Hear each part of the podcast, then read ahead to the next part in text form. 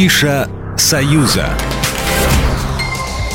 Минский ТЮЗ показал в Москве необычного Евгения Онегина. Это знаменитая классика, но в современном прочтении от Белорусского государственного академического театра юного зрителя. Постановку по мотивам романа Пушкина «Евгений Онегин» или же по замыслу режиссера «Женя+Таня=любовь» представили в деловом и культурном комплексе посольства Беларуси в России. Премьера этого спектакля прошла в Минске, его трижды показывали в ТЮЗе и каждый раз с аншлагом. В истории все продумано. Визуальная часть, ассоциативные рапсовые поля, деревянная мебель, особое внимание музыке. Аранжировку для спектакля писали с президентским оркестром. Об этом рассказала Вера Полякова-Макей, заслуженная артистка Республики Беларусь, директор Белорусского государственного академического театра юного зрителя. И каждый критик, куда бы мы ни приезжали на фестиваль, и говорит одно и то же. Лермонтов повернулся в гробу, да вы еще ответите перед Толстым. Но тем не менее, это исключительно зрительские спектакли. Зритель настолько просто с такой открытой душой принимают их, и самое главное, что они выходят, молодые зрители говорят: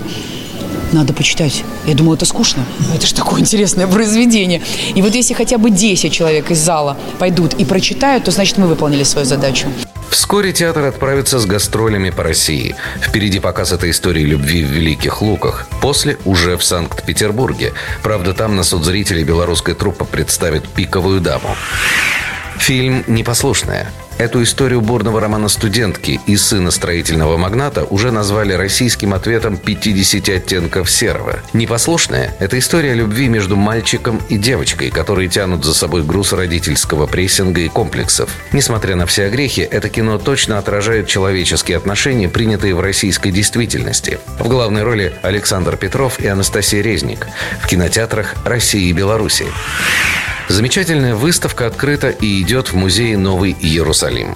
Под знаком Рубенса – фламандская живопись XVII века из музеев и частных собраний России. Она представляет 67 знаковых произведений известных мастеров эпохи расцвета фламандского искусства. Ключевым образом экспозиции выступила никогда не выставлявшаяся в России работа Питера Пауля Рубенса. Проект объединил работы из 9 музеев, среди которых Екатеринбургский музей изобразительных искусств, Ярославский художественный музей и Государственный историко-художественный музей «Новый Иерусалим».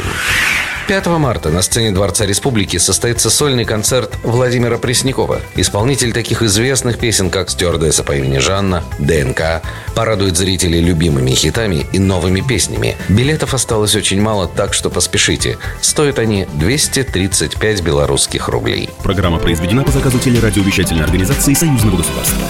Афиша «Союза».